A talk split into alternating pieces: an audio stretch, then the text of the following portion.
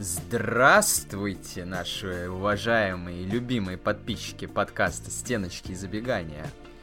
Мы вас поздравляем, сегодня наша любимая команда наконец-то нас порадовала. Хоть и не победила, но все же мы получили такое огромное количество положительных эмоций, э, визжали как сучки просто в этом матче. И перед тем, как мы начнем обсуждать этот захватывающий прекрасный матч, я и мой коллега, мы вас просим всего сердца подписаться на наш канал, поставить нам лайк обязательно, подписаться на нас э, в Яндекс Музыке и тоже там поставить сердечко. Это очень важно, это нас двигает, это нас мотивирует. И обязательно подписывайтесь на наш платный чат э, на Бусти, потому что там у нас уже подобралась отличная компания из заряженных настоящих КБ болельщиков, с которыми очень приятно обсуждать новости и смотреть непосредственно футбольные матчи. Ну что, ну что, давай, Игнат, начнем сегодня по традиции разбирать, наверное, нашу первую линию, вратарскую. Mm. Есть о чем поговорить. Наконец-то дырявого и бездарного Максименко задвинули. Уже теперь, да. наверное, навсегда. Что ты хочешь сказать по этому поводу? Во-первых, стоит сказать про наш антураж сегодняшний. Мы сидим в ночи, 3 часа ночи на часах и мы тут бдим и расставили свечки вокруг себя и буквально молимся за здоровье Саши Селихова, чтобы он там не разбился на входе в автобус, не упал с кровати или что-нибудь еще с ним не случилось, потому что, конечно, вот этот вот эффект присутствия вратаря на воротах это все-таки неоценимая история. Я думаю, фанаты Спартака могли забыть за эти годы, что такое, когда у тебя есть вратарь, ну и, в принципе, не любой удар, который летит в ворота, он закончится голом. Ну и, конечно, то, что пенальти, ну это, наверное, основное, потому что особенно-то ничего не дали создать, но пенальти, который вытащил Селихов, это, я думаю, совсем забытое уже чувство. Спасенные жопы при 11-метровых, при Максименко, это, конечно, была супер редкость, потому что, ну, человек стоял, долго смотрел на соперника, потом падал, когда мяч уже через линию закатывался. И мы обязаны тут сказать про, как обычно, сам себя не похвалишь, сколько, сколько лет уже буквально действительно до года дошло, мне кажется, с того момента прошло, когда мы говорили, что Максименко это не вратарь. И наконец, наконец нас слышали, нас послушали, и все сегодня увидели. Да на самом деле, вообще, вот помимо пенальти, конечно, в прошлом матче после Ростова мы не записывали, потому что нам было грустно сказать, было нечего-то толком. И Селихов в конце, да, там э, вратарский гол абсолютно нелепый пропустил.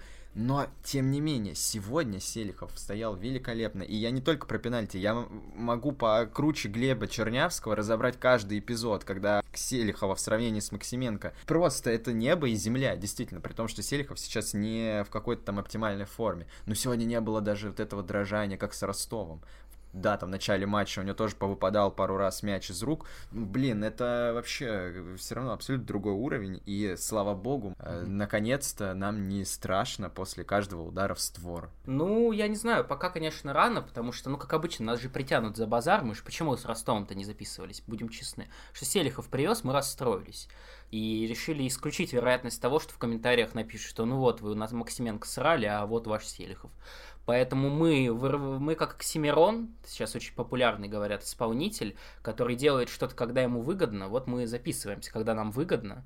Пока у нас есть возможность сказать, мы же говорили, мы это делаем. Угу. Но не будем прыгать в колодец, плевать в колодец, как там говорят, я не знаю, умные люди, потому что много еще может произойти, но я, конечно, очень надеюсь, потому что, по сути, для Селихова это сейчас, наверное, последний шанс в карьере, к чему-то ее достойному привести, потому что если это сейчас опять травма, опять скамейка на год или какая-нибудь такая история, то я думаю, это уже все будет. 27 ему лет, это, ну, для вратаря, конечно, не возраст, но для вратаря, который столько лет не играл, могут быть уже какие-то проблемы с дальнейшим даже трудоустройством. Вот ты сегодня очень интересную мысль, кстати, высказал, пока, по-моему, уже после матча, что, может быть, Максименко сейчас сидит и такой, господи, слава богу, наконец-то не я, наконец-то, наконец-то это закончилось, поэтому ему тоже безусловная благодарность за то, что он не испортил Селихову каким-нибудь образом выход на поле сегодня, чтобы вернуться на вратарский рубеж. Я вот вопрос, да, такой очень умный вопрос решил вставить сегодня с самого начала, чтобы, поскольку мы знаем, что нас слушает Вадим Лукомский, вот, Вадим, вы передавайте нам привет обязательно, если вы послушаете нас, потому что мы все еще не знаем, слушаете ли вы что-нибудь, кроме того момента, где мы сказали, что мы не любим лысых, И слышали ли вы до, и слушаете ли после, так вот. А, сегодня Спартак у нас выглядел разумно и рационально. То, что мы давненько не видели в исполнении клуба, вот ну, последний раз, наверное, можно Бенфику вспомнить, когда 10 мячей все равно почти пропустили. А, сегодня в защитке поуже абсолютно точно. В атаке пошире не получилось, но в целом вообще абсолютно не дали возникать ситуациям, которые были в первом матче. Хотя я думаю, Лестер, возможно, планировал также вскрывать несчастную оборону Спартака. И возник логичнейший вопрос, почему, по-твоему, нельзя было так сыграть в первом матче. Я уж не говорю с первых минут, потому что, ну, сложно критиковать команду, она там два мяча забила. Я не говорю там, в принципе, в первом тайме, потому что, ну, второй гол уж, наверное, не из-за тактики пропустили, конечно, просто потому что идиоты. Но почему нельзя было на второй тайм команду перевести на низкий блок обороны, и, ну, пытаться уже удержать вот такой счет, потому что сегодня откровенно удерживали ничью. В прошлом матче решили не удерживать победу. Ну, по-твоему, вот с чем это связано? Наконец-то Руй Витория открыл свой лэптоп, возможно, и все-таки поразмыслил, посидел, подумал э, и как бы трезво оценил свою команду, что ну не может она играть там первым или каким-то вообще там полуторным полуномером в таки, с такими командами, как Лестер, там неважно, Наполи, что нужно как бы попуститься все-таки и, да, потрезвее себя оценивать, ну, играть на удержание, естественно. То есть я думаю, что Руй Витория вот сейчас, там месяц назад он еще не осознавал, а сейчас наконец-то он понял, где он оказался. Тем более после Зенита э, вообще, видимо, вся команда решила немножко попуститься. Ты про позорный матч с Ростовом имеешь в виду, да? Там попустили что надо ну, после, да, последних вообще матчей с Ростов, э, ну, Ростов-то, понятно, за скобки выносим, но вот с матчей с Зенитом, там, с Динамо, все, как бы команду нужно перестраивать, никакого яркого атакующего футбо- футбола здесь не получается, и бог с ним, за- забыли, все, ждем нового тренера, ждем еще каких-то там игроков. Но я сейчас все-таки немножко популистскую ерунду скажу. Все-таки фактор Кафрие, нашего любимого, нельзя отменять то, о чем я говорю с первых матчей. А, Кафрие — это высочайший специалист по обороне чернокожих футболистов.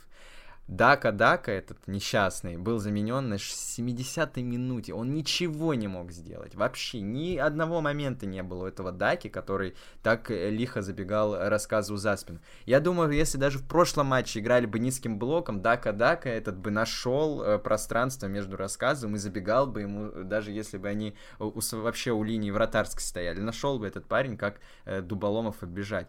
Но вот Кафрея хочется похвалить, реально не давал вообще никакого пространства, цеплялся за него, добегал за него, хотя, очевидно, э, Дака гораздо быстрее. И делал это все в одиночку, без всяких подстраховок. Вот Кафрие, э, стопроцентный респект, ему мужик доказывает, доказывает, что он вообще не пассажир, и, возможно, возможно, скажу сейчас Крамолу, не занимает чей-то легионерский слот. Вот так вот. Это сейчас очень красиво было сказано. Я уже сомневался, что ты выведешь это как-то какой-то красивой мыслью, но ты... Два слова, которые мне приходят в голову вот по поводу Кафрие, это то, что он атлет, во-первых, вот то, что касается его способности противостоять атлетичным, обычно темнокожим соперникам, и я вот не знаю, как это цензурно выразить, поэтому въебчивый вот такой, он въедливый, вот, мне пришло в голову цензурное слово, он очень реально въедливый. И вот про таких защитников обычно говорят, что с ними очень тяжело бороться, потому что они максимально пытаются тебя не отпустить. Да, он там помогает себе руками, да, он тебе одной рукой э, за, за локоть держит, второй тебя за трусы хватает. Но вот он максимально надолго не отпускает соперника. Вспомните Колю Рассказова. Я все понимаю, Николай наш великий футболист, это не центральный защитник, и, возможно, у него там нет набора нужных навыков, но все-таки ты там играешь в настолько важных матчах, ну, настолько ключевых для, там, для команды, для, для тренера, для всего, и ты буквально просто отпускаешь спокойно своего соперника. Вспомните матч с Ростовом тот же, в котором э, пропущенный мяч на 90-х минутах, ну схвати ты человека за футболку в ноги, прыгни, я не знаю, сделай что-нибудь. Ты понимаешь же, что ты если это сделаешь, ну дадут тебе красную, ну ничего не произойдет, все. Э, наверняка матч закончится победой. Но нет, то есть человек спокойно абсолютно прогуливается, пропускает себе за спину и максимально неплотно играет с соперником. Вот Кафрие всегда держит соперника рядом, и вот если он, если у него стоит задача его опекать, он, я не знаю, он ему ногой ударит лицо, мы уже такое видели, он пенальти привезет, бывает такое, но он не отпустит его так, чтобы вот человек просто банально его оббежал и выходил там один в один условно. То есть вот за это, конечно, безусловный респект Кафрие очередной привет всем ребятам, которые решили просто по принципу, вот, посмотрите, какая у него стрёмная статистика, посмотрите, из какой он стрёмной команды, поэтому... какая у него не, рожа стрёмная. Не, это абсолютно неправда. Ну, так многие говорили, что у него, типа, дебильное выражение лица, что рыжий, mm-hmm. рыжему нельзя доверять, э, типа, крыса по-любому какая-то. Ну, это, так, знаешь, такие же ребята, как мы с Виторией, только по другую сторону лагеря, то есть у них свои, свои антигерои в нынешнем Спартаке. Mm-hmm. В общем, Кафри очередной респект, хейтерам очередной привет, я рэпер. А, по персоналиям, раз уж мы пошли, потому что много вообще мыслей пока не возникает, каких-то глобальных, вот одну мы в, вкинули. Прежде всего, наверное, стоит сказать про Игнатова, который, я не помню вообще в этом сезоне, выходил ли он со старта. По-моему, это первый случай если мне не кажется, и можно сказать, что он это заслужил. И вот мне пришла такая мысль в голову, что Игнатов это такой очень, очень специфический футболист, и я бы назвал его игроком эпизодов. Вот он максимально может быть незаметен. То есть вот по, по первому тайму прошло там минут 15, и где-то на 15 минуте я вспомнил, что в Спартаке вообще в основе Игнатов сегодня вышел. То есть к нему можно там предъявлять претензии, что постоянно на игру Спартака он влиять не способен. Но при этом вот в таких эпизодах, когда надо вырезать передачу ровно на голову Мозеса, надо там, э, как он выскочил на замену с тем же Ростовом и создал единственный момент Спартака с игры. То есть вот именно в нужные моменты он способен загораться. Как с Наполи он ну, все великолепно вообще абсолютно сделал. То есть это футболист, которого зачастую на самом деле не хватало, по-моему, в первой части сезона. Но она все еще идет, но все-таки, когда вот именно не хватало решающего, в решающем эпизоде человека, который все правильно сделает. Вот Игнатов, несмотря на свой юный возраст, Возможно, там из-за опыта в «Спартаке 2», где только на него была надежда всегда, потому что ну, он единственный игрок, который там футбол умел играть, такое бывает иногда. Мы еще после Наполи надеялись, что вот сейчас-то Миша, Миша нас порадует, наконец-то как-то изменится его статус в команде, и, ну, при, при, приходится констатировать, что к сегодняшнему дню этого не случилось, но вот сегодня какой-то очередной шажок он сделал – впервые попал в основу, впервые как бы сыграл более-менее так, не за 10 минут, когда он там выходит на замену, а вот прям полноценный матч, в котором а, в том числе он решил судьбу да. судьбу встреч принес очки. Игнатов это просто чистый кайф, а не игрок, реально. За ним прикольно, приятно вообще. Глаз радуется, когда ты на него смотришь, как он открывается, как он э, с мячом обращается, как он без мяча обращается, что тоже очень важно и на что не часто обращают внимание. Очень мне нравится этот игрок и всегда нравился. И э, в принципе, вот мы думали, что ну может быть, Игнатов э, там какой-то лишний, ну, не мы думали, мы-то, естественно, Игнатова в основе хотели видеть всегда, но многие наверняка считали, что Игнатову вот, ну, не хватает, наверное, места, да, там в атаке, потому что слишком именитые игроки там все остальные, и вот, ну, некуда его поставить. Ну вот, сегодняшний матч доказал, что нет, Игнатов э, для атаки игрок сейчас чуть ли не, ну, незаменимый, я бы даже сказал. Он гораздо больше приносит результаты, чем Бакаев, э, чем Бакаев, например. Про объем мы не будем, да, говорить, Бакаев все-таки бегает побольше, но а нужна ли эта беготня? В принципе, наверное, для игрока атаки важно атакующие действия. И вот от Игнатова мы их видим. Очень классный игрок. Я вообще его люблю, обожаю. Очень хочу купить футболку с его номером.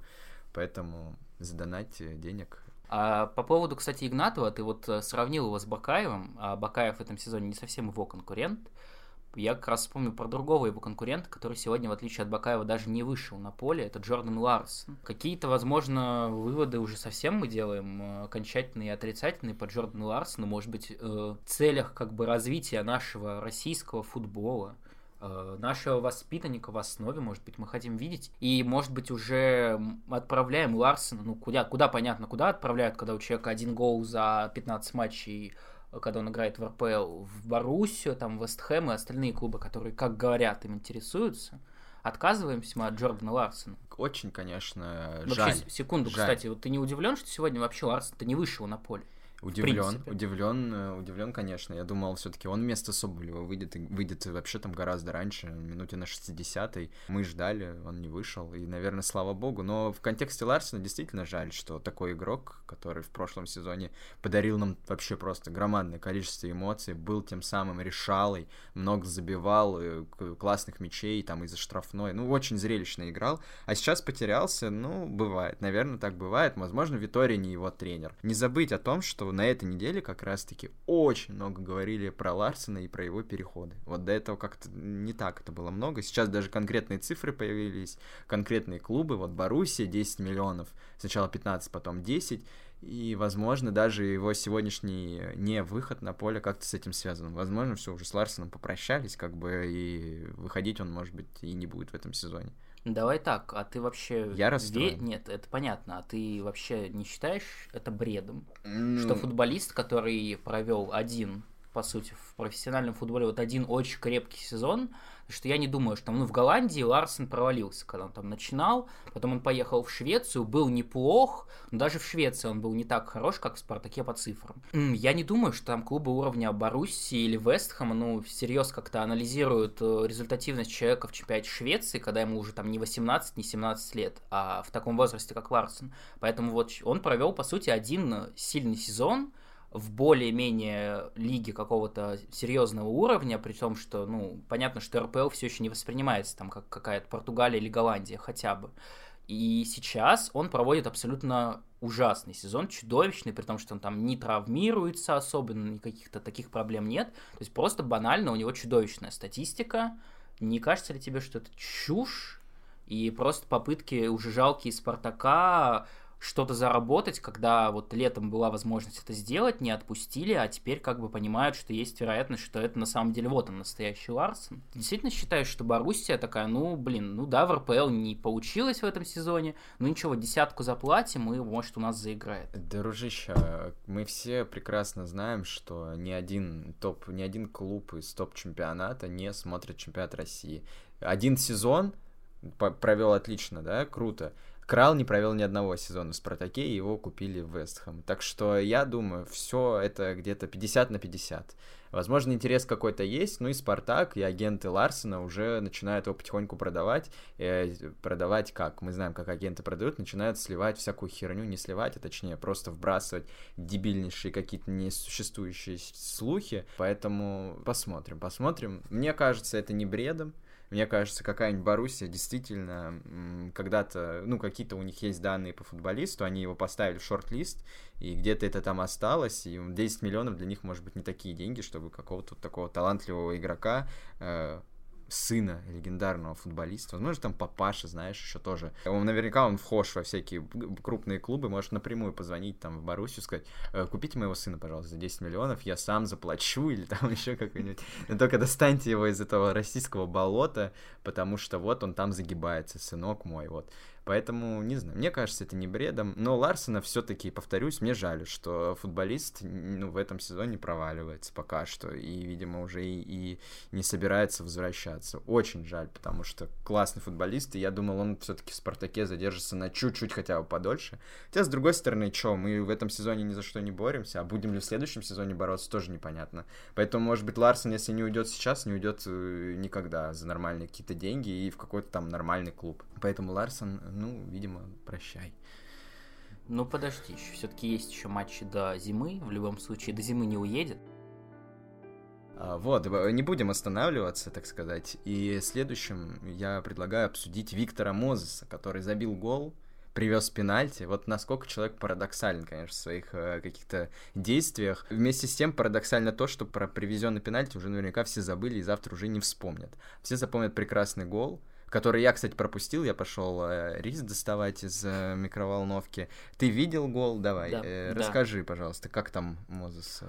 Э, ну, я увидел Мозеса, которого я не видел с момента предыдущего матча с Лестером, а до этого с момента матча с Наполи. То есть, ну, определенная тенденция, я думаю, понятна и заметна. Uh, что я увидел? Я увидел, как, находясь на своей половине поля на фланге, Мозес ускорился и целенаправленно забегал в штрафную, чтобы сыграть как в центр-форвард. чего я не видел от Мозеса вообще никогда. То есть насколько у человека кардинально меняется уровень мотивации, и насколько вот он чувствует эпизоды как на каком-то другом уровне, в отличие от РПЛ. И я еще, я еще в тот момент вот что-то такое почувствовал. Вот у меня что-то в сердце забрезжила какая-то надежда. И потому что я, ну, я смотрю, вижу Игнатов с мячом на фланге, вижу Мозеса, забегающего в центр э, штрафной. Ну, что еще должно, нужно для счастья? Ну и, конечно, стоит отметить, как э, это, это перестроение такое внезапное шокировало абсолютно защиту Лестера, потому что там вокруг Мозеса такой этот Зикурат, пять человек встали, и никто из них решил его не опекать. Поэтому там, там реально, там при, всей, при всем восхищении передачи Игнатова в плане того, что она была ровно в голову Мозеса, но она была настолько простая в плане того, чтобы перехватить ее, если бы его хоть кто-то крыл. Но никто этого не сделал, как бы, поэтому мы увидели то, что увидели, и приятно, конечно, что не только Спартак клоунский играет в обороне иногда. Вот даже команда из АПЛ вот такой вот перформанс нам демонстрирует, поэтому я, конечно, разделил вот между геройством, между Игнатовым, Мозесом и обороной Лестера, которая решила не играть в этом эпизоде. Uh-huh. Я думаю, Роджерс, Брэндон, будущий тренер, чей там, я не знаю, Манчестер Юнайтед, может быть, вот он выговорит своим ребятам за этот момент. По Мозусу, кстати, я вот еще хотел сказать, даже момент с пенальти, который, э, казалось бы, надо в, э, в негатив записывать Мозусу в какой-то отрицательные стороны, но человек в своей штрафной доборолся то есть, когда мы видели такое от Мозеса в РПЛ, ну там раз-два за матч бывает, и то уже до штрафной, по-моему, обычно не добегает. А тут он, по сути, абсолютно не в своей зоне находился, но пытался отбороться, не дать сопернику спокойно там пробить поворот. Да и почти тоже, получилось. Пенальти-то такой. Да, пенальти, конечно, спорненький. очень интересный, очень смешной. Я не знаю, там, из какой страны судья и ну, какое у него, естественно, негативное отношение к Великой России, угу. Потому что, ну, у всех у них какие-то предвзятые такие эпизоды случаются, да. но, опять, вот это я как не посмотрю всегда, вот что прошлый матч у меня были вопросы, команды из АПЛ, то есть, казалось бы, нам всем вечно рисуют вот эту картинку, что посмотрите, как, а как там ВПЛ судят вообще, вот как они там позволяют вот нужный градус борьбы соблюдать, что там ну, люди ноги друг другу вырывают, как бы все на максимальной самоотдаче, у нас чуть-чуть чуть что свисток, но вот в Еврокубках почему-то английские команды вот так судят, то есть максимально лояльно, любое падение, и вот здесь, ну да, положил там руку, да, это было максимально откровенно, и повод был, но то, как упал футболист Лестера, то есть он побежал, пробежался с этой рукой на плечах, он увидел, что Мозес ее убрал, он увидел, что ситуация уже максимально максимально ухудшилось для него и упал после этого. Ну, я не знаю, я вот считаю, я являюсь апологетом такого мнения, что ну, нельзя, нельзя в таких случаях принимать сторону атакующей стороны, потому что если человек упал после, значит ему не помешали, все. И неважно там, как это выглядело, ну серьезно, ну положил руку и положил. Может быть, во мне сейчас фанатское что-то играет, и я был бы абсолютно кардинально иного мнения, конечно, если бы кто-то положил руку на Соболева там в штрафной Лестера, но да, да, все-таки. Да. Ну, да там, да, реально неоднозначный эпизод, и даже игроки, знаешь, как-то недоверчиво смотрели на судью, и игроки Лестера даже тоже не сразу уж побежали пробивать, думали, что отменят, что Мушвар, еще что-то. Ну, ладно, что было, что было, э, то было еще немного останавливаясь на Мозесе, э, Мозес это тоже вот продавать собрались. Э, великий Конт перешел в Тоттенхэм и хочет себе вместе с Квальяреллой и Видалем еще Мозеса хочет забрать. Ты бы как Мозеса отпустил или дал бы ему еще поиграть в Спартаке? Тебе Я он? бы объяснил Мозесу такую крамольную вещь, что ему 30 лет, там больше уже, все-таки с Конта он работает не впервые, поэтому ему стоит понять одно это на годик примерно. То есть он поработает э, Конта, я имею в виду годик в Тоттенхэме, там все будет прекрасно, Мозес форманет себе очередной там, не знаю, какой-нибудь трофей несчастный, уж не знаю, как у Тоттенхэма с АПЛ будет, ну, может, кубок какой-нибудь.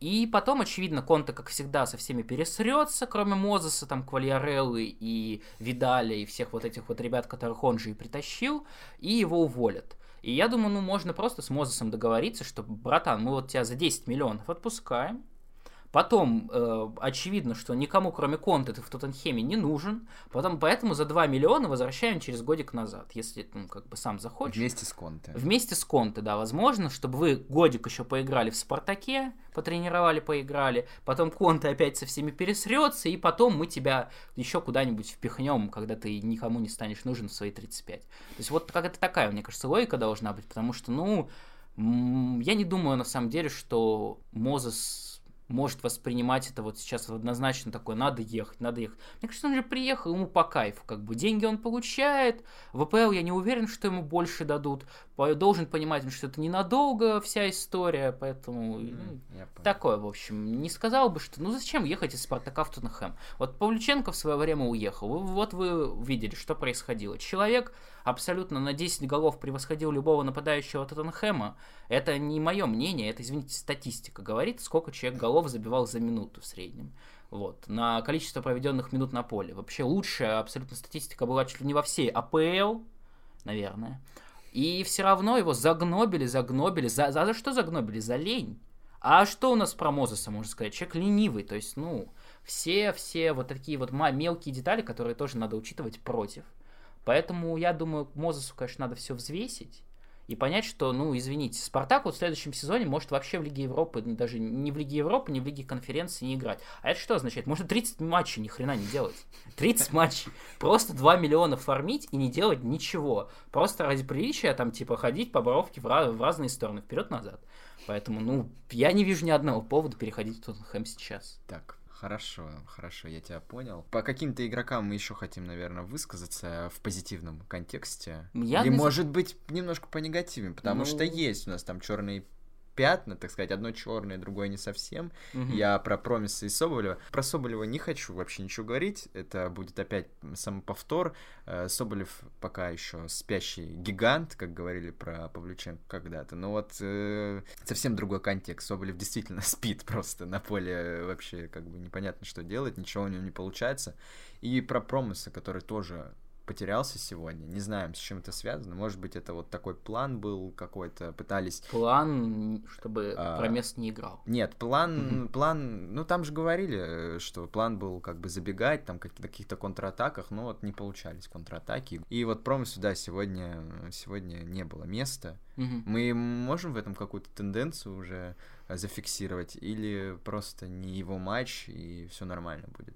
Ну, мы можем продолжать фиксировать тенденцию, что это все-таки не тот промес, который уезжал из Спартака. Потому что, наверное, и физически тот промес был как-то... Ну, понятно, что это краек определенного, скажем так, э, тона кожи. Поэтому это люди, которые, ну, сильно зависят от скорости. А скорость уже не совсем та. Я бы сказал, что он, в принципе, в плане футбольного интеллекта, возможно, даже поднабрал но вот именно что касается физически, технически каких-то моментов, периодически он, ну, вот редкие моменты, когда сегодня он наконец-то находил мяч и там мог отдать перед собой передачу сопернику, хотя там ну, буквально 2 сантиметра левее, но вот у него не выходило.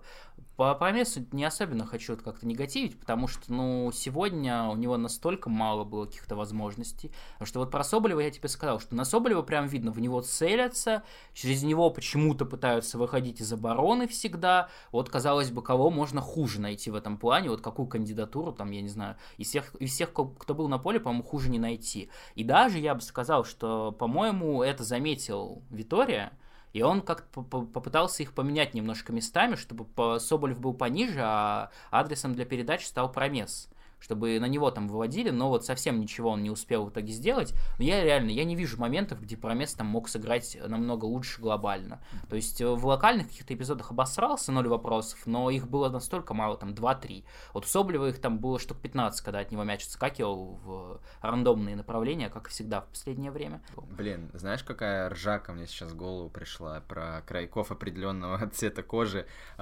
Помнишь ли ты, что ты наверняка помнишь, это было совсем недавно, был краек э, определенно совсем другого э, цвета кожи, я сейчас про Шурли говорю, да. вот уж, вот уж э, судьба как сложилась, да, то есть если бы у Шурли все получилось, сейчас бы наблюдали этого белокурого парня на фланге, гения вообще абсолютнейшего технаря и высокоинтеллектуального футболиста. Жаль, что у него не получилось. Не знаю, почему я сейчас вспомнил его, угу. но как-то меня Ну, вот такой флешбэк дежавю у тебя буквально произошел. Да. А, ну, по Шурли, конечно, я думаю, уж кто-кто, а Шурли бы сколько ему сейчас уже 33? А, по-моему, нет, ему не 33. Он, по-моему, приходил, ему 29 было. Он, там же какая-то вообще история, он не такой-то старый. Угу. Ну, просто по Шурли, это, конечно, совсем другая история. Человек уже приехал, реально, ну вот, он приезжал в Спартак, и при этом у него в голове были мысли о том, что надо карьеру заканчивать. Ну, то есть, и вот, вот к чему это все привело. Попытался он рубануть денег, рубанул, а, нет, стоп, его в аренду брали, по-моему, да? А, в аренду, да. Да, его взяли в аренду, поэтому, слава богу, хоть уж не обязательно аренду какую-то прописали. Поэтому, потому что, думаю, если бы прописали, то, возможно, сейчас действительно бы наблюдали там раз в 10 матчей, как выходит человек, там, пере, еле передвигается. Ну вот, Шурли, я не знаю до сих пор, как относиться к этому явлению, раз уж мы вернулись так на несколько лет в прошлое. Потому что вот первый матч казалось, это что ну все вообще космос. приехал, приехал абсолютно какой-то космонавт, который вот видит игру, понимает там, куда надо открыться, куда защитника увести, понимает там, кому передачу в нужный момент отдает, прям принимает мяч здорово. То есть какие-то там локальные мини-моменты казались, ну все, вот это, вот это да, вот это игрок пришел. Но вот когда, как только вот эта вот его э, форма, все-таки, ну, в АПЛ он играл до этого сезона, как только вот эта форма как-то сникла, вот все стало совсем тускло и грустно.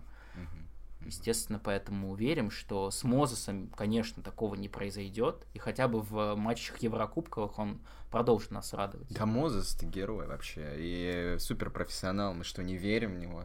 Конечно. Это безусловно, безусловно верим. Я думаю, у Конты не профессионалы не играют. Поэтому, поэтому у Конты не играет Эриксон. Я вырежу. Хорошо. Я, если что, я даже не имел в виду изначально. Просто, ну, Эриксон реально не играл в Конте, когда еще нормально ну, все да, было. Да, да, да, да. Вот.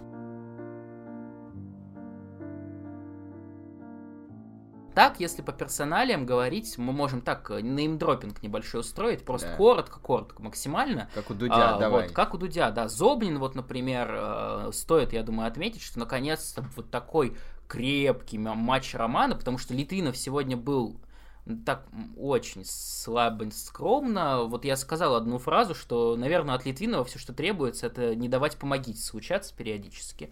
В принципе, наверное, он с этим справлялся, но все, что касается тех моментов, когда Литвинов был с мячом, он как будто, конечно, регрессирует, деградирует от матча к матчу. Что чем дальше, казалось бы, наоборот, он вообще в каком матче дебютировал? Не с Наполи он дебютировал? Mm-hmm. Вот, по-моему, что-то такое произошло.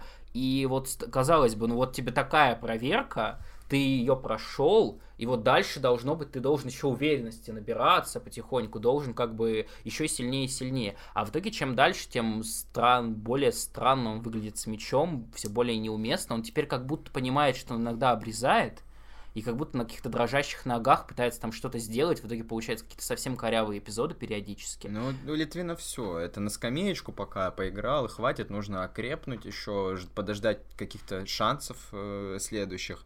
Умяров э, выздоровел, как мы сегодня увидели, я, например, за то, чтобы Умяров сейчас в следующих матчах играл. Я думаю, так и будет, потому что, ну, вышел он ненадолго, там нельзя какие-то выводы сделать. По-моему, Умяров ок. Про Позобнину тоже согласен. Все еще как-то мало, на самом деле, от него атакующих действий. А, видимо, все, лидеры теперь в атаке другие, и от Зобнина это не требуется, но просто по сравнению с прошлым сезоном. Да, бралась на себя атакующие функции, это выглядело там достойно. Может быть, за то, что он на, справа много играл, не знаю. Согласен. Так, а еще кого мы можем отметить? Конечно же, Илью Кутепова. Вот это действительно важное событие, которое случилось в этой встрече. Э, Илья Кутепов, он как Иисус, который воскресает раз в полгода, потому что, ну, что при ТДСК все периодически охреневали, когда его доставали там из, из... Я не про тот случай, когда его нападающим сделали на три матча, а потом уже, когда Кутепов потерял окончательно место в основе, там раз в 10 матчей внезапно там в конце матча мог выйти, или даже с основы, господи, прости. И тут вот сегодня вышел он, и он снова вышел на не свою позицию, теперь он напорник у нас. То есть Илья Кутепов находит в себе все больше новых граней, вот и это, я считаю, большой пример для остальных российских футболистов, потому что, казалось бы, сидишь в резерве, не можешь ничего не делать, балдеть, на тебя очередной год не, расщи... не рассчитывают. А он, смотрите, как над собой работает, он, он ищет в себе новые позиции, он то нападающим стал, теперь опорником. Того и гляди, все крайние полузащитники переломаются, Кутепова туда поставят, знаешь, вот в футбол-менеджере есть такая позиция, фланговый таргетмен, вот, и он там заиграет, ну, то есть э, я, я уже не знаю, чего ждать от Кутепова. Может быть, еще станет парикмахером, потому что каждая его прическа это отдельный тоже шедевр, но что сказать по Кутепову? Человек от, отрабатывает все свои 2,5 миллиона евро вообще спокойно. Ну, Абсолютно. Ну, какие могут быть вопросы к его зарплате, я не понимаю. Нельзя этого не отметить. Секундочку, секундочку. Ты вот сказал про отрабатывает, и мне пришла мысль в голову, про которую мы забыли написать. После матча с Ростовом претензии наконец-то настигли тех, кто прежде всего ответственен из игроков Спартака за провал в этом сезоне. А, Артема Реброва, и Андрея Ещенко. То есть, наконец-то фанаты нашли тех самых людей, которые отвечают головой за результат и не дают его. И снова поднялась великая вонь про то, что я не понимаю, зачем они в команде, бла-бла-бла. Вот это вот все. Настолько поднялась, что несчастный Артем Ребров официально закончил карьеру. Ну, я не знаю, какая-то странная формулировка приостановил. Я уж не знаю, зачем можно приостановить карьеру, и с какой целью, и ради чего. Ну вот приостановил карьеру, про Ещенко пока ничего. А, вот э, такая предыстория небольшая. Я всегда ненавидел двух этих людей на поле. Потому что Ребров мне всегда казался не вратарем, конечно, теперь после Максименко можно пересмотреть эту историю немножко, но это всегда был максимально средний вратарь, который никогда не соответствовал уровню Спартака. Вот абсолютно никогда, и то, что он попал в Спартак, это, ну, наверное, вот поэтому он так держится до сих пор, так обожает теперь Спартак, будучи воспитанником Динамо, там, по-моему. А, и вот ему чудо зарандомило, и он воспользовался шансом относительно. Ещенко просто там отыграл один чемпионский сезон здорово, и потом все хуже и хуже, никогда не умел вообще никак поддержать атаку, в обороне всегда просто прыгал людям в ноги. То есть как футболистов я к ним очень негативно относился и ждал, когда они наконец-то их уберут. Я получил свое, в «Спартаке» появились Максименко и рассказов, все для меня. Так вот, что ты думаешь сейчас вот по поводу такого мнения, что вот футболисты такие вот сидят на жопе ровно, тратят деньги нашей любимой команды, на, на, им платят зарплату, вот эти вот огромные 250 тысяч евро, которые они, скорее всего, получают на двоих, скорее всего, причем. Э, как ты считаешь, это проблема? Вот такие вот ребята, которые точно уже не будут выходить на поле, ну, в случае только максимального там катаклизма какого-нибудь, и при этом вот они получают зарплату, но вот, возможно, как-то влияют на микроклимат. Ну, я на 290% уверен, что они доигрывают свой контракт, э, контрактный год, по-моему, Ещенко как раз-таки по-моему, этот контрактный сезон, я уж не помню. Я тебя сразу прерву, я вот эту вот телегу про Ещенко уже три года слушаю, да? что он наверняка доигрывает этот контракт, а потом уже все. Но Короче, вот он каждый раз продлевается. Ну, я не думаю, что сейчас уже кто-то с ним будет продлевать контракт. Э, ни один, наверное, менеджер этого не сделает. Ну, какие к ним претензии могут быть? Э, они, не они же их действительно продлевают, что бы им не сидеть, уходить. А Ребров занимается очень хорошим делом все равно. То есть, да, он возрастной вратарь, должен там что-то наверняка подсказывать. Он много раз говорит о том, что он там и Максика успокаивал, и Селихова все время там какие-то слова находит. Э, Ведет великолепный блог на Sports.ru. Сейчас еще и координатор. Ну, вообще, человек э, отрабатывает там все свои 250 тысяч евро, хотя я думаю, у них все равно зарплата-то под лям. Кстати, я помню, как э, у Прореброва был великолепный мем, когда он был на воротах Спартака. Все говорили, что у на воротах Спартака не вратарь, но зато человек хороший. Да. Вот про Реброва это реально вот такой максимально приятный мужик, максимально позитивный. Э, вот никогда у него какой-то зависти не было, очевидно, к партнерам, которые там его выбивали. То есть Селихов, то Максименко, всегда на, на абсолютном позитиве. Но вот хорошо, ты ответил за Реброва. Ещенко, за Реброва. А за клуб, как ты считаешь, вот то, что продлевали вот эти годы контракты с э, такими футболистами, с... это ошибка или нет? Ну, какая ошибка? Посмотри, при ТДСК Ещенко очень много выходил на поле. И на 10, и на 15 минут, и в старте выходил. Очевидно, что ТДСК, видимо, ну, не знаю, что-то что в нем, что-то ему нравилось в Ещенко. Возможно, его пузика замечательная, симпатичная. Вот. А Ребров — это третий вратарь, который неважно какой. Главное, чтобы мужик был хороший. Ну, действительно, реально, что кто-то э, знает, назовет хоть одну команду, где третий вратарь там такой же, как и первый, второй. Нет, нет таких команд. Очевидно, еще Ребров как бы метит э, на то, чтобы остаться в структуре клуба. Все, все уже давно наверняка с ним обговорено, и он останется, и после, ну, видимо, уже все, как бы, карьеру вот один из них закончил. Ещенко уйдет в конце лета, я как бы ставлю свою жопу. И тебе, кстати, стыдно должно какие-то претензии к Ещенко, ты как бы обладатель его автографа, mm-hmm. не должен вообще ничего плохого про него говорить, э, я так считаю. Вот, поцелуй фотографию сегодня, когда домой придешь и так успокойся. И так и сделаю, конечно. Да. Так я сейчас-то... Я получил автограф Ещенко, когда он перестал быть футболистом, поэтому к его нынешней ипостаси у меня как раз нет абсолютно никаких претензий, потому что я смотрю все его все, смотрел, по крайней мере, все тренировочные видео Спартака, когда у меня еще Спартак не настоебал, потому что он 1-7 Зениту проигрывает. Вот, и Ещенко там всегда реально, это человек, который единственный пытается играть в футбол. Вот реально на тренировках он там бегает больше всех. Он, может быть, надеялся там все еще в начале этого сезона, что он отобьет место в основе или что-нибудь в таком духе. Но я смотрю на него, мне кажется, в этом вся проблема того, почему его там ТДС ставил, почему, может быть, его там продляют постоянно, потому что тренеры видят на, ну, на тренировках, ёб твою мать.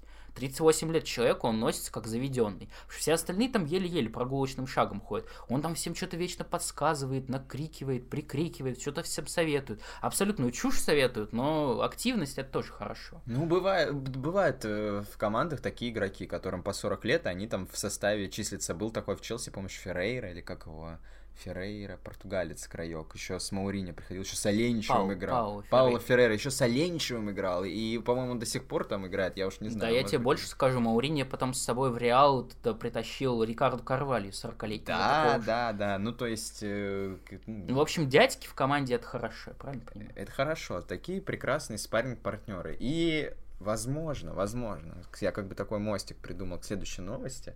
Возможно, направо-то футболист появился наконец, на, на место Ещенко, так сказать, э, и традиции будут э, сохранены такого вот футбола русского из глубинки. Приезжает к нам Хлусевич, уже, mm-hmm. по-моему, все официально. Непонятно на какую зарплату, непонятно какой контракт, какие-то там астрономические цифры рисуют, ну уже вроде как их... Э, их опровергли. Опровергли. Уже, тысячу раз, так что да. Да, по Хлусевичу. Хлусевич, э, ну так скажем, нам нравится. Мы, правда, видели только один матч, опять-таки против Спартака, когда он и забил. Но это Два как... матча против Спартака, когда он в обоих забил. Да, да. Ну, вроде по игроку какая-то хорошая пресса, хорошие отзывы. Ну, какое-то у нас есть еще общее впечатление по Хлусевичу? Тебе как, нравится вообще игрок?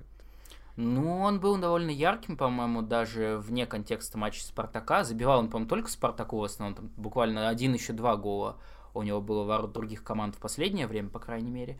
У него там довольно какое-то неплохое, кстати, количество голевых передач, если я не шизанулся, там чуть короче, ну какая-то приличная цифра, я не буду сейчас от балды говорить, чтобы не засмеяли потом. Может быть, я перепутал сейчас с кем-то.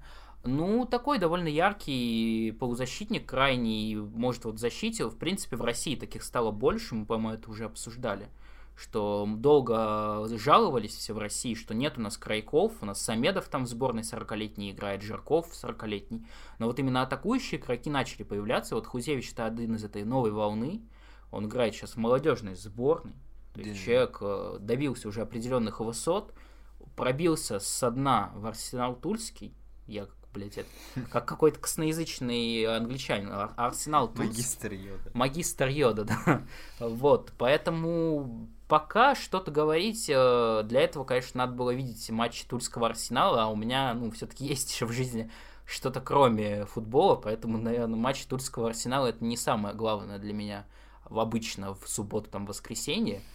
Поэтому я не могу пока какую-то цельную картину выкатить. Если чисто вот так вот на статистику посмотреть, то, ну, нормальный вариант для ротации, во всяком случае, точно. Тем более, учитывая, что у Спартака это проблемная позиция, позиции И, потому что, тем более, учитывая, что он универсал до хрена, он там может и справа, и слева, и в атаке, и в защите, то есть, ну, затыкатель дырок. Страшно, конечно, что он может превратиться вот в такого постоянного чувака, который просто сидит на скамейке и вы, там выходит, когда кто-то ломается, выходит со скамейки. Такой ну, Зобнин для бедных, да? Зобнин для очень бедных, да. Тогда перейдем к основной, наверное, не футбольной новости. Спартаковский переводчик нынешний, эту тему уже обсудили, обсосали, безусловно. Э, тот редкий случай, когда, конечно, великолепно сработали на Sports.ru, потому что, ну, то, как они буквально разжевали все моменты, где одно, одно говорил Руи Витория, которого возможно, иногда несправедливо срали, ну, мы все еще ненавидим Роя Витория, скорее бы он свалил, естественно, но в оправдании ему можно сказать, что вот когда мы говорили, что он вообще непонятное что-то из себя выкидывает на пресс-конференциях, какую-то абсолютную банальщину в стиле мы там играли не очень хорошо, мы играли хорошо, мы много били поворотом, мы мало били поворотом, и вот сейчас мы узнали, что оказывается спартаковский переводчик, похоже, переводит кого-то другого потому что он абсолютно не в курсе футбола, судя по всему, он абсолютно не знает футбольных терминов, тем более, видимо, футбольных терминов на португальском, с которого он переводит. Поэтому иногда он переводит не совсем то, что сказал Витория, иногда он переводит совсем не то, что сказал Витория, иногда он как будто говорит вообще на какую-то другую тему, и из этого рождаются гениальные первые, как в, после матча с Ростовом, когда я не помню как точно, но что-то вроде было сказано, мы писали вот наш потрясающий канал в Телеграме, и цитировал я там это, обязательно подпишитесь, найдите, сейчас посмотрите, но что-то там примерно было в стиле Игнатов вышел, хорошо забил гол. И я вот сидел после этого секунд пять и пытался понять, что я сейчас услышал. Вот нашего переводчика, который наверняка как бы, ну, смотрел матч, ничего не смутило в этой фразе. То есть мы примерно понимаем, на каком уровне у него понимание футбола и на каком уровне он переводит слова Витории. Ну да, то есть, наверное, он что-то сказал просто про... Э, про то, что Витория... Игнатов вышел. Да, ну, я могу себе предположить, что Игнатов да, да. вышел. Похвалили. Вот, вот у нас замены, мы, мы выпустили новых свежих футболистов, Игнатов вышел и сразу создал возможность для того, чтобы забить гол. Вот, допустим, так. Но переводчик ляпнул то, что ляпнул, ничуть не смутился ни по смыслу, там, ни по фактуре, что он сказал, и дальше просто все продолжилось, причем даже, даже как бы те, кто это слушали на пресс-конференции. Хотя нет, неправда, на пресс-конференции в конце попытались задать вопрос по поводу переводчика, там очевидно было, про что будет вопрос, потому что там началось, здравствуйте, вот по поводу пресс-конференции, кстати, по поводу этих вопросов, вот там на Sports.ru появилась статья, и ровно в этот момент, я не знаю, это пресс-атташе Спартака Зеленов остановил, или может сам переводчик, и было сказано, так, это длинная тема, давайте сейчас по игре. Но это, конечно, огромнейший позор, вообще просто чудовищная ситуация, что я вот не верю вот эту поебистику про то, что там говорят, ой, вот такой специфический набор языков требуется переводчику, что вот сложно было найти профессионала, поэтому в мире футбола, поэтому вот нашли какого-то левого чувака, но, по-моему, он даже, в принципе, с переводом-то не очень справляется, даже речь не про футбольные термины, а иногда про какие-то банальные вещи.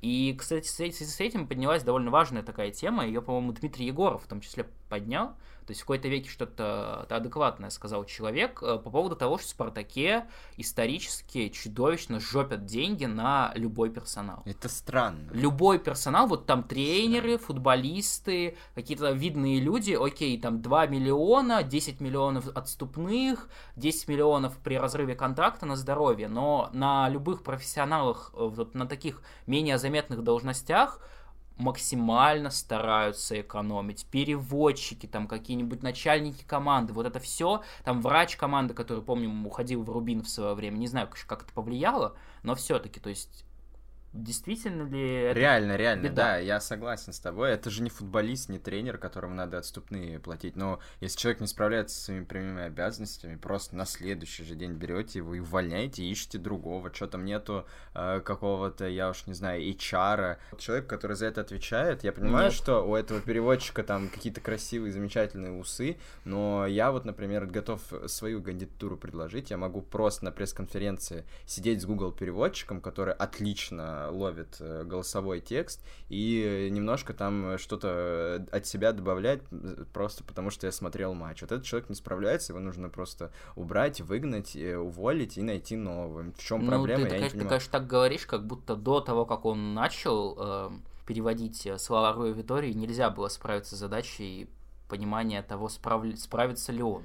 По-моему, достаточно того, что он вообще абсолютно ничего, судя по всему, не понимает в футболе, и, ну, я не знаю, пригласить какого-то а, на один раз, так уж и быть, потратиться, взять какого-нибудь абсолютно эксперта в мире португальского языка, переводчика вообще, заплатить ему 50 тысяч рублей за один выезд, чтобы он послушал и сказал, вот нормальный человек перевел только что, что сказал тренер, или не очень. Ну вот, ну, не вот, знаю, вот и знаю. как будто взяли просто реально рандомного чувака, mm-hmm. который, наверное, хороший парень, безусловно. То есть не хочется, чтобы его хейтили за это, но банально. Нет, ну... хочется, чтобы его хейтили. Блин, тут э, ситуация, когда, блин, да даже когда Зеленов с английского переводил Роя Витория, было получше. И было больше понятно. Было, было просто понятно, что Витория говорит нам хотя бы. Было понятно, что журналистам, потому что, ну, по-английски там много кто как бы им владеет но тут нужны какие-то радикальные меры, потому что это уже выходит за пределы клуба. Э, возможно, пресс-конференцию, кроме нас двоих, никто не осилил, но там реально в конце случилась, ну, очень смешная ситуация. Хорошо, что она как-то замолчалась и на мемы не разошлась, когда просто э, реально Зеленов прервал вопрос, сказать, ой, давайте только по игре. Ну, типа, это же вообще кринж какой-то, кринжатура полнейшая. Поэтому человек вот этого с усами нужно убрать. Это, в общем, позиция нашего подкаста, я считаю так. И все. И назначить человека, который знает, господи, португальский язык и разбирается в футболе. Я думаю, таких в Москве э, миллиард можно найти. В общем, вот. Хорошо. Я хочу, что... я хочу уже все закончить да, вот, про этих вот, переводчиков вот, да, странных, да. про, про, эту про перспективу больших назначений, перемещений, да. возможно, какого-то перетасовки ответственности в клубе.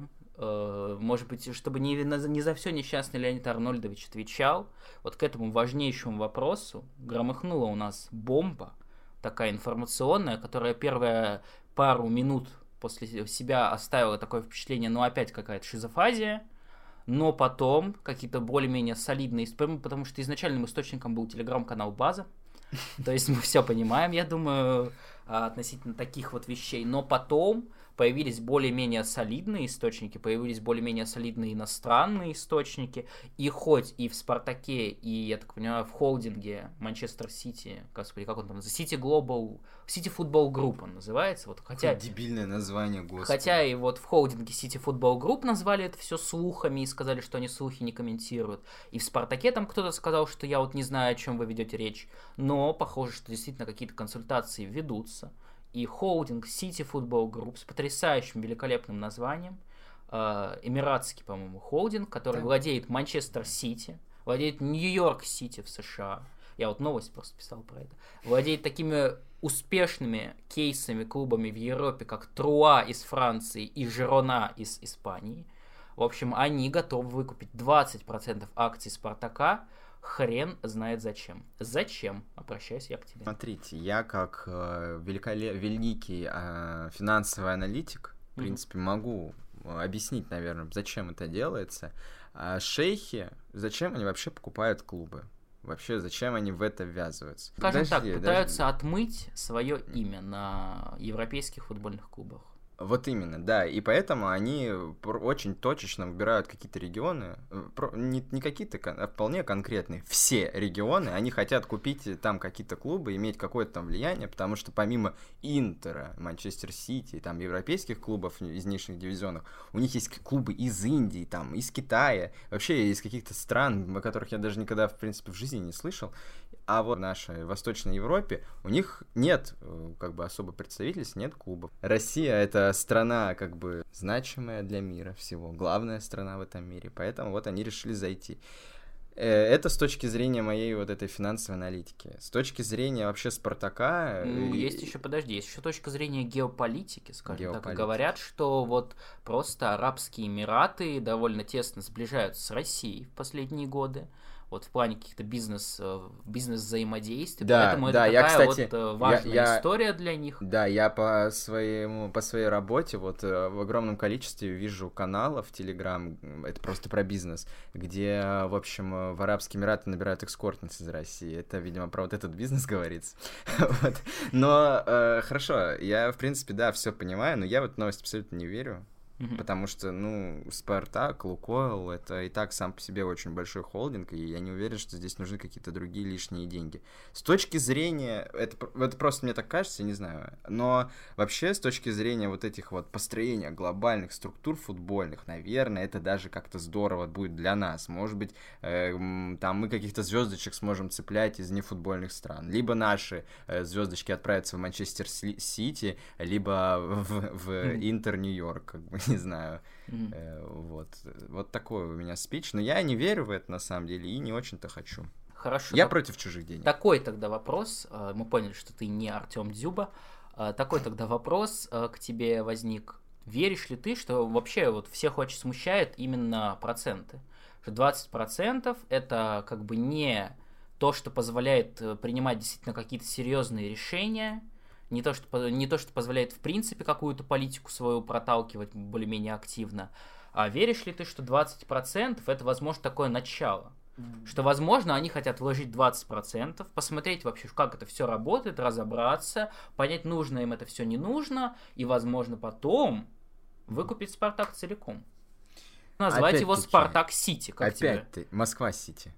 Ну, такой был уже клуб. а, Владелец, этот, Габрильянов такой клуб э, создавал. А, Опять-таки, как э, член э, клуба «Бизнес-молодость», я...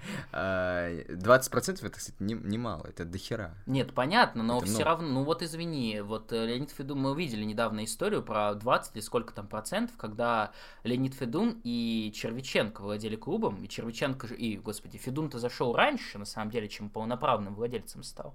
Но первое время у него был недостаточный процент, поэтому все приходилось несчастным Червиченко а, обсуждать. А тот ему говорил, вот, ну, как бы, бабки свои давай, и там разбирайтесь. Ну а, да, я понял. а я Федун понял. у нас человек другой. Так это не только Федун, как бы это... э, Мне все-таки кажется, что Федун это не до конца как бы владеет Спартаком, это все-таки Лукойл тоже там замешан, деньги Лукойла есть, поэтому я не верю в то, что Лукойл это все как-то про- продаст э, вот какую-то компанию непонятно, у которой даже кейсов-то нормальных нету. Ну, как, какой кейс? Манчестер Сити это не кейс. Манчестер Сити, я не уверен даже, что там как-то окупается. Мы говорим, то, э, а остальные кейсы, господи, клубы из Индии, да вообще срал я на них, и мне, я не- ну, для меня это не показатель успешности. Для меня, как финансового бизнес-аналитика, Ну Это да, не Индии, показатель. В Индии в воду срут, например. да там не И- только, там, И там, купаются в ней потом. Там э, люди моют ноги в воде, а потом ее пьют. Это у них религия такая, кришнаизм называется, представляешь, вообще ржака. Поэтому э, это вообще не какие-то жизнеспособные кейсы. Я понимаю Red Bull, да, там, когда в Уфу приходил, мы могли ха- сказать, вот, блин, действительно есть что, что людям показать. Вот бы, типа, у нас был бы такой клуб. Поэтому, ну, какая-то чушь, короче. Я не вижу в этом перспектив каких-то хороших. Не верю в это вообще как э, новость какую-то. Ну, если чисто гипотетически, и даже не гипотетически, мы просто, вот, допустим, э, как это, как свершившийся факт, да, вот ты мне Мгм. говоришь, вот купили 20%, нихуя не изменится. Ничего. Это они... у- 20% они даже повлиять не смогут. Они увидят, какой бардак, и обратно 20% про- продадут Федуну за копейки. Вот. Мгм. Так что шейхов, я против шейхов. А, хорошо. а Давай, давай так, раз уж мы, мы все время рассматривали Спартак, вот в разрезе того, в плане владельца, вот кто у нас из России может э, в- зайти в Спартак? Давай так, ты против всех иностранцев в качестве владельцев? Нет. Какая? Вот какая страна, может быть, компания, там, Adidas, э, Red Bull, какие- Никеладион. Но все... Какие э, компании кажутся тебе вот такими подходящими, может быть, страны, я не «Газпром». знаю, национальности? А, э, просто нужно немного как бы понимать, на каком уровне находится Лукойл. Это очень богатая компания, богатейшая там в России, и, ну, кор- короче, это многомиллиардная компания. Я не знаю, какого можно найти спонсора сопоставимого, который вот реально и качественно вообще другого уровня, Э, если мы уж говорим про, проц- про стопроцентную продажу. Я только вот Red Bull вижу, да, они очень заботятся о своих спортивных э, франшизах. Мы это видим и по Формуле 1, видим по футболу. Ну, может быть, американцы какие-то зайдут хорошие, толковые, но у нас там напряженка с ними. Китай вообще уже наигрался в свой футбол, как бы там он из Интера они выходят. Кто? Я не могу так сказать, надо подумать. Ну, из России точно, вот мы как бы уже обсуждали это, мы не можем назвать никакую компанию. Ну, мало кто сравнится с Лукойлом. Поэтому э, Потлатова, кукол, да, с, со Стропоном на перевес мы будем, видимо, терпеть еще э, долго, пока какой-то новый миллионер не появится какой-нибудь криптовалютный майнер.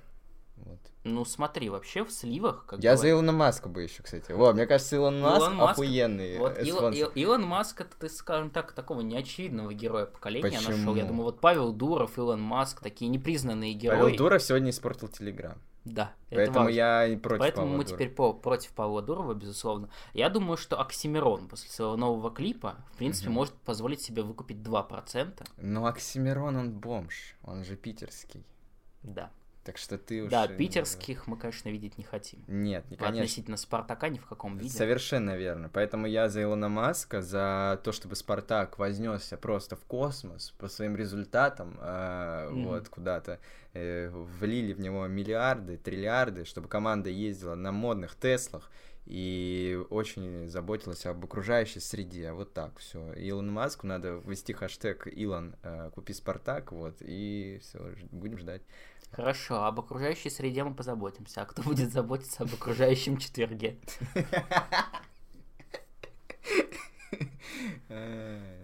Ты, конечно, как всегда, вот у тебя вот эти вот идеи, они в принципе интересны, но всегда ты вот упускаешь детали. Это меня расстраивает, буду честен. Ну, в общем, мы пока не скажем, что мы с распростертыми объятиями ждем шейхов в Спартаке. Правильно? Правильно, правильно. С шейхами дружить опасно. По многим. Э, Я бы сказал, что с шейхами опасно не дружить, но... И это тоже... Это тот случай, когда все-таки, наверное, не обязательно. Ну, в общем, да, если так серьезно, более-менее, то, конечно, вот эти истории... История про Манчестер Сити это какой-то вообще абсолютно отдельно особняком стоящая хрень, поэтому вот для них вот Манчестер Сити это вот максимальная витрина, то есть вот посмотрите, как мы просто сделали суперклуб, мы в него вложили 300 миллиардов, а вы просто забейте, сделайте вид, что вы не знаете, откуда мы взяли эти 300 миллиардов, как бы, и всем мы будем довольны. А все остальные при этом клубы, вот я смотрю на этот список, я не знаю, я небольшой там фанат э, южноамериканского футбола, североамериканского футбола, азиатского футбола, но при этом я какие-то названия клубов знаю, более-менее в курсе, но я вот не знаю, что такое там все, кроме Нью-Йорк Сити и кроме Мельбурн Сити из Австралии. Что там за клубы из Индии, из Японии, из Китая, я их первый раз в жизни вижу. Поэтому надеяться на то, что это люди, которые приедут, чтобы реально вкладываться в Спартак, я вот не верю абсолютно. То есть мне кажется, что если это случится внезапно, если внезапно шейхи там не просто на 20% зайдут, а на какую-то более солидную процентуру. Потому что то, что 20% это реально, наверное, вообще не думаю, ни капли ничего не изменится, как бы просто они ради номинала там будут сидеть. Да, просто чтобы еще одна нашивочка под Да, просто появилась. чтобы вот у нас Восточная Европа okay. теперь есть, все, на здоровье. А как бы, если даже это случится на 100%, то я думаю, что еще Леню Федуна будут вспоминать потом, там, конечно, аккуратненько, но вот, а помните, Леонид Арнольдович там 50 миллионов на селекцию, ой, на селекцию, на трансферную компанию выделял. И тут вот эти будут там по 5 миллионов, вот вам на здоровье, 5 футболистов кушайте, купите. Кушайте вкуснятинку. Кушайте вкуснятинку. Да, да, но зато, зато Зелимхан Бакаев наверняка будет рад. Ребята, Пока еще шейхи к нам не пришли, вся надежда на вас, э, что вы нас продолжите поддерживать, будете подписываться на наш платный чат, где у нас вообще отличная атмосфера, все очень круто. Отдельное спасибо нашему премиальному патрону Хесусу 25, который э, продолжает нас поддерживать рублем. Будьте как он. Не забываем комментировать, ставить лайки, подписываться где только можно. И... Можно даже бесплатно, если все-таки зажопили, да. то так уж и быть, э, мы простим вас даже за бесплатную подписку. Хотим мы уже покорить вершины Ютуба, и Спотифая, Яндекс Музыки, и где там вы еще нас слушаете. Поэтому обязательно продолжайте нас поддерживать, а мы продолжим поддерживать вас своими такими мягкими и теплыми голосами вечерами или поздней ночью. До свидания. До свидания.